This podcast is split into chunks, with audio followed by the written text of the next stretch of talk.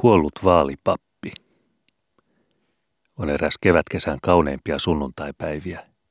Aurinko paistaa kirkkaalla taivaalla. Vain muutamia valkeita pilviä kiittää siellä lännestä itään. Satamassa on eräs vieras alus. Se on pitkä ja kapea, mustaksi maalattu nopeakulkuinen jahti. Kaikesta näkee, että se on huvialus. Eivät mitkään muut ole niin kapeita – eikä muissa ole niin korkeita ja valkeita purjeita, eikä missään muissa niin hyvää järjestystä ja puhtautta, eikä niin suuria kajuuttoja. Olisittepa nähneet sen tulon ankkuripaikalle. Suuressa kaaressa kääntyi se komeasti päin tuulta, ja äkkiä, aivan yhtäkkiä ja yhtä aikaa hulmahtivat keulapurjeet alas kauniisiin laskoksiin. Alus vähentää vauhtiaan. Hetkisen perästä se jää paikalleen ja alkaa luisua perä edellä. Juuri silloin putoaa ankkuri ja kettinki helisee. Alus jää paikalleen. Iso purje lasketaan alas. Matruusit käärivät purjeita ja peittävät ne ja järjestävät sitten köysiä. Jolla lasketaan vesille ja kytketään perälle. Alhaisinkin laivamies näyttää rannalta tähystelevistä kalastajista korkealta herralta. Kaksi niistä soutaa maihin ja pyytää ostaa tuoreita haileja ja maitoa. Niiltä laivamiehiltä saavat kalastajat kuulla, että jahdin omistaja ja päämies on eräs rikas ja mahtava paroni, joka huvikseen ja aikansa kuluksi purjehtii kaiket kesät ristiin rastiin yli Valtiasmeren ja Suomenlahden. Ja huvikseen vain purjehtii, ihmettelevät kalastajat. Ja huvikseen se sitä tekee, vakuuttavat matruusit.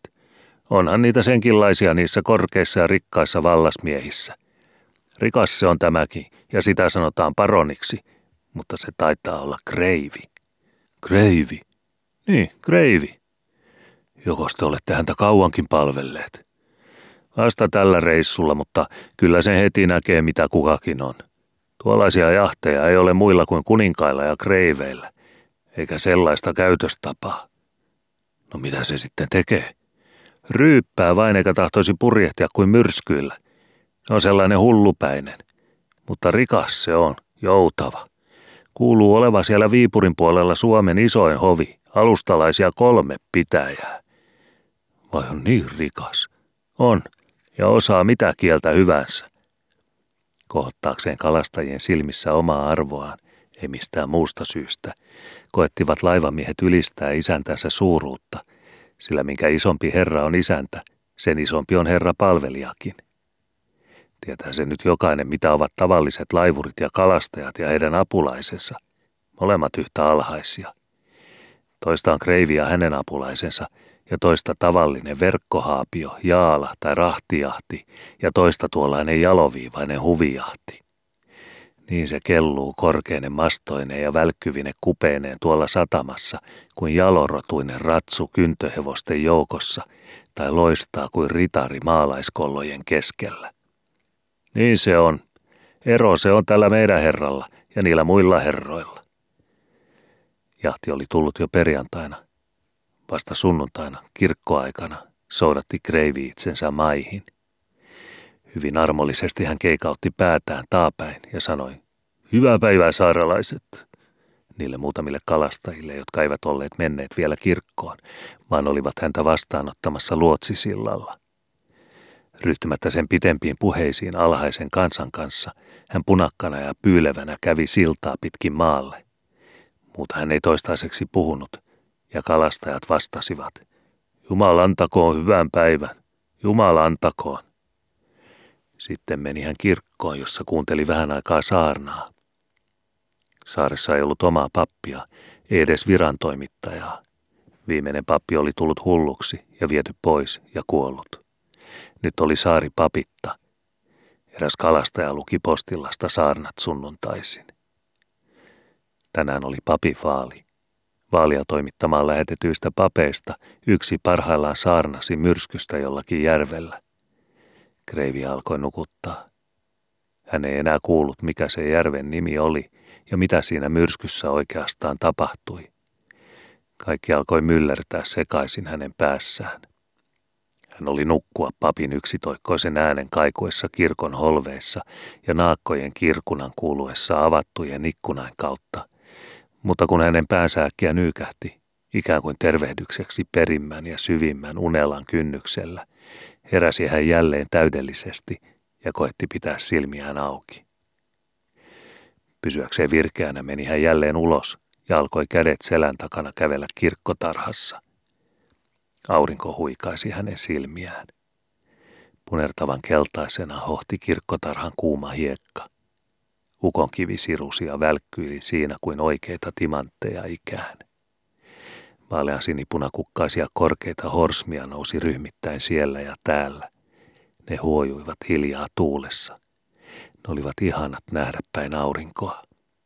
Siellä ja täällä vanhoilla haudoilla oli nurmitäpliä ja vaapukkapensaita ja puolivillejä sireenipensaita. Joillakin haudoilla kasvoi vanhoja ruusuja. Oi kuinka suloisia olivatkaan hiekalle pudonneet keltaiset ruusujen terälehdet, jotka hohtivat päikkösessä. Eräällä haudalla oli vanha, joskus mustaksi maalattu, maalin näki vielä paikkapaikoin, rautapisteaita. Se oli suljettu. Siinä ei ollut minkäänlaista porttia. Iso, valkea hautakivi, sileäksi tahottu, oli lappeellaan maan päällä. Sen toisessa päässä seisoi iso, joskus mustaksi sekin maalattu, malmiristi. Kiveen oli hakattu kullattu kirjoitus. Marraskuun ensimmäisenä päivänä, vuonna sinä ja sinä, tuhoutui fregattilaiva Anna Sirius. Tässä lepää sen 18 miestä. Noin viisi askelta siitä etelään oli toinen samanlainen, mutta pienempi aitaus, ja siinä samanlainen valkea tahottu kivi ja samanlainen malmiristi ja samanlainen kultakirjoitus valkeassa kivessä. Marraskuun ensimmäisenä päivänä vuonna sinä ja sinä tuhoutui fregattilaiva Anna Sirius. Tässä lepää sen päämies ja molemmat perämiehet.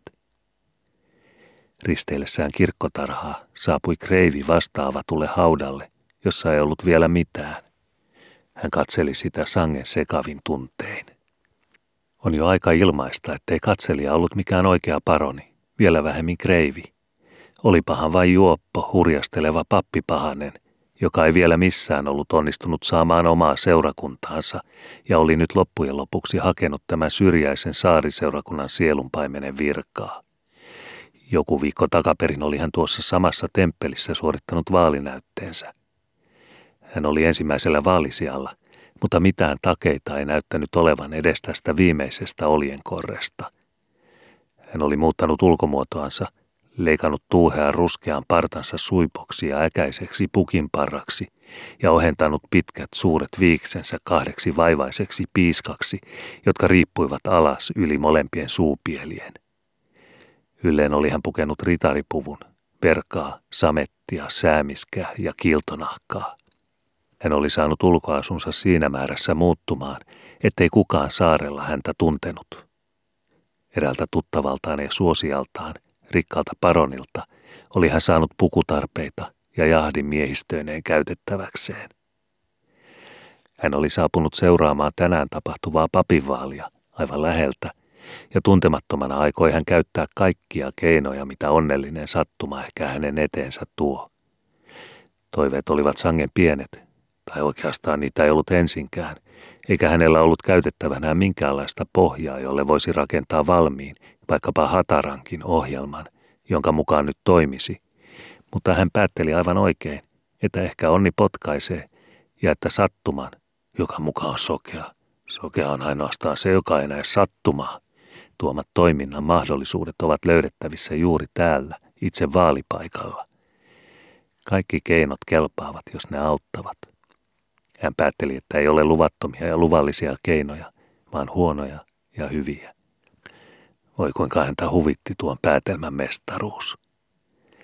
Mestaruus nimittäin oli siinä, että on melkein sama asia, jos sanoo luvattomia ja luvallisia tai huonoja ja hyviä – se on siinä, ettei hän tee niiden tyhmyyttä, jotka sanovat, tarkoitus pyhittää keinot.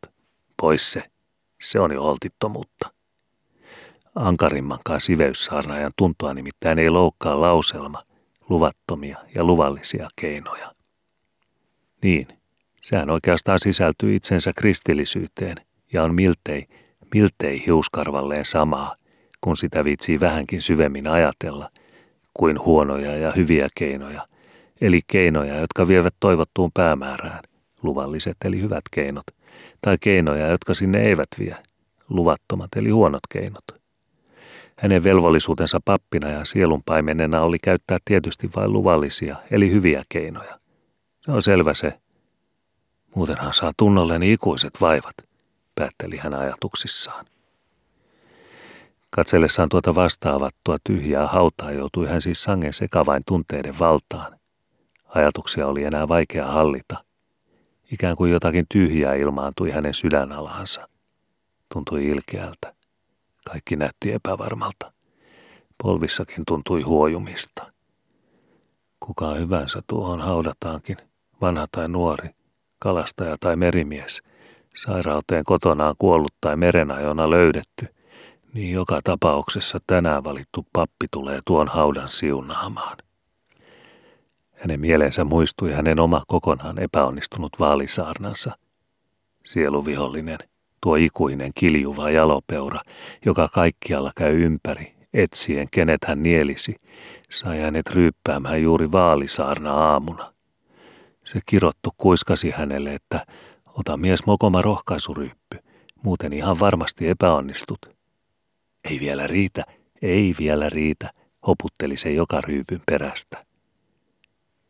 Hänestä näytti tuota avonaista hautaa katsellessa kaikki keltaisen harmaalta ja upottavalta. Hän hengitti syvään ja rauhallisesti ja onnistui ajamaan mielestään pois nuo alakuloisuuden hengettäret. Kirkossa veisattiin loppuvirttä. Sitten kumahti tornissa kolme harvaa kellonlyöntiä. Jumalan palvelus oli päättynyt ja vaalitoimitus, ankaran taistelun hetki, oli alkanut. Kirkon ovista tulvi ulos kansaa. Miehet pysähtyivät kirkkotarhaan isoihin ryhmiin odottamaan vaalin alkua. Ryhmät yhtyivät ja vähitellen muodostui yksi iso kiivaasti väittelevä ryhmä. Nyt jos koskaan, huudahti sielussaan itselleen valekreivi. Minä en totisesti putoa korkealta, mutta voin kiivetä tänään sangen ylös, omaan virkaan, omaan virkaan. Valekreivi lähestyi miesjoukkoa. Hattuja kohotettiin siellä ja täällä. Jumal antakoon, Jumal antakoon. Kaunishan tämä on ilma tänään ja lämmin. Tuli kesää viimeinkin. Tuli. Mitä ne miehet täällä näin joukolla tuumivat, kysyi Valekreivi tuttavallisena. Syntyi pitkä vaitiolo. Valekreivi kysyi taas aivan muina miehinä, asiaa tuntemattomana ja asiaan kuulumattomana. Taitaa olla joku yhteisen tien teko kysymyksessä. Lopulta avasi kirkon isäntä suunsa ja vastasi. Mitäs tässä muuta tuumitaan kuin että meillä tässä olisi tänään papin vaali, ja nyt ei tiedetä ketä äänestetään, kun ensimmäinen vaalipappi on sikajuoppo, toinen hullu tai muuten sekapäinen, ja kolmas ei osaa saarnata eikä messuta. Tuumitaan, että millä keinolla tässä saisi koko vaalin kumo ja uudet vaalipapit. Valekreivi kiitti sattumaa, joka näin pian toi hänelle tilaisuuden tehdä jotain. Tuon kuumemmaksi ei rauta tule, nyt on taottava, tuumi hän ja lausui ääneen. Asia nyt ei ensinkään minua liikuta, minkälaisen papin te saatte, mutta kun minulta kysytään, niin sanonpa minäkin mielipiteeni. Pianhan tästä päästään. Se ensimmäinen vaalipappi on kuollut. Äänestäkää mies miehestä kaikki sitä, niin varmasti saatte uudet vaalit ihan niin kuin teidän oman pappinne kuollessa. Jos ette äänestä tätä kuollutta vaalipappia, saatte varmasti tänne papiksenne joko toisen tai kolmannen, jotka vielä elävät, ja Jumala hänen tietää, kuinka kauan ne elävät. Saarelaiset saivat siihen aikaan vain kerran kuussa niin sanotun kihlakunnan postin, eivätkä aina sitäkään. Kiitollisina ottivat he siis vastaan vieraalta tiedon vaalipappinsa kuolemasta ja vielä kiitollisempina vieraan neuvot. Molemmat niin tiedot kuin hyvät neuvotkin olivat ylen harvinaisia yksinäisellä meren saarella, jossa kourallinen ihmisiä eli omaa elämäänsä taistellen henkensä kaupalla olemassaolonsa puolesta. Vai niin? Vai on se kuollut? On, jo pari viikkoa takaperin. Mihin tautiin tuo lienee kuollut? Se joi itsensä kuoliaksi. Vai niin? Vai jo se vainaa kuoli? Jo se kuoli. No, tunteeko herra näitä meidän toisia vaalipappeja? Tämän ensimmäisen minä tunsin paremmin, mutta kyllä minä niistä toisistakin sen verran tiedän, että eivät ne papeiksi kelpaa. Paremmin tämä vainaja olisi sittenkin tehnyt tehtävänsä kuin nuo toiset yhteensä. Äänestäkää vaan sitä kuollutta, niin uudet vaalit saatte varmasti. Miehet päättivät seurata neuvoa. Suntio ilmoittikin jo kirkon ovelta, että vaali alkaa, ja pyysi miehiä sisään. Valekreivikin seurasi miehiä kirkkoon viimeisenä ja asettui erään pilarin varjoon seuraamaan toimitusta, joka merkitsi hänelle joko leipää tai leivättömyyttä. Ilokseen hän kuuli miesten kirjaimelleen seuraavan hänen neuvoaan. Jokainen äänesti kuollutta vaalipappia siinä ihanassa toivossa, että saataisiin uudet vaalit ja paremmat vaalipapit. Ennen vaalin loppua hiipi kuollut vaalipappi ulos kirkosta ja purjehti tyytyväisin mielin hyvää myötäistä matkoihinsa ja palasi erään saarelaisaluksen mukana vasta sitten, kun oli saanut tuomiokapitulilta vahvistuskirjan saaren kirkkoherran virkaan. Kun hän muutama viikon perästä ilmaantui saarelle ottamaan vastaan virkaansa, monilukuinen perhe mukanaan, eivät saarelaiset olleet uskoa silmiään. Pelkäsivätpä jotkin jo, että heidän kuollut vaalipappinsa on tullut kummittelemaan rangaistukseksi muka siitä ilkeydestä, mikä häntä, kuollutta miestä kohtaan, tehtiin papin vaalissa. Kirkkoneuvosto otti kyllä vieraa vastaan, vieläpä auttoi ja opasti hänet pappilaankin, mutta sitten avasi kirkon isäntä suunsa ja selitti änkyttäen. Tässä taitaa olla tapahtunut jokin petos tai erehdys. Meidän vaalipappimme on kuollut. Saatiin siitä tietää vasta perästä päin. Ei tässä ole tapahtunut mitään petosta. Minä olen teidän vaalipappinne, enkä minä ainakaan tähän asti ole vielä kuollut. Minut on valittu, kuten minulla on ilmoitettu, seurakunnan kaikilla äänillä. Ja tässä olisi itse asiassa piispa minulle antama valtakirja tähän virkaan.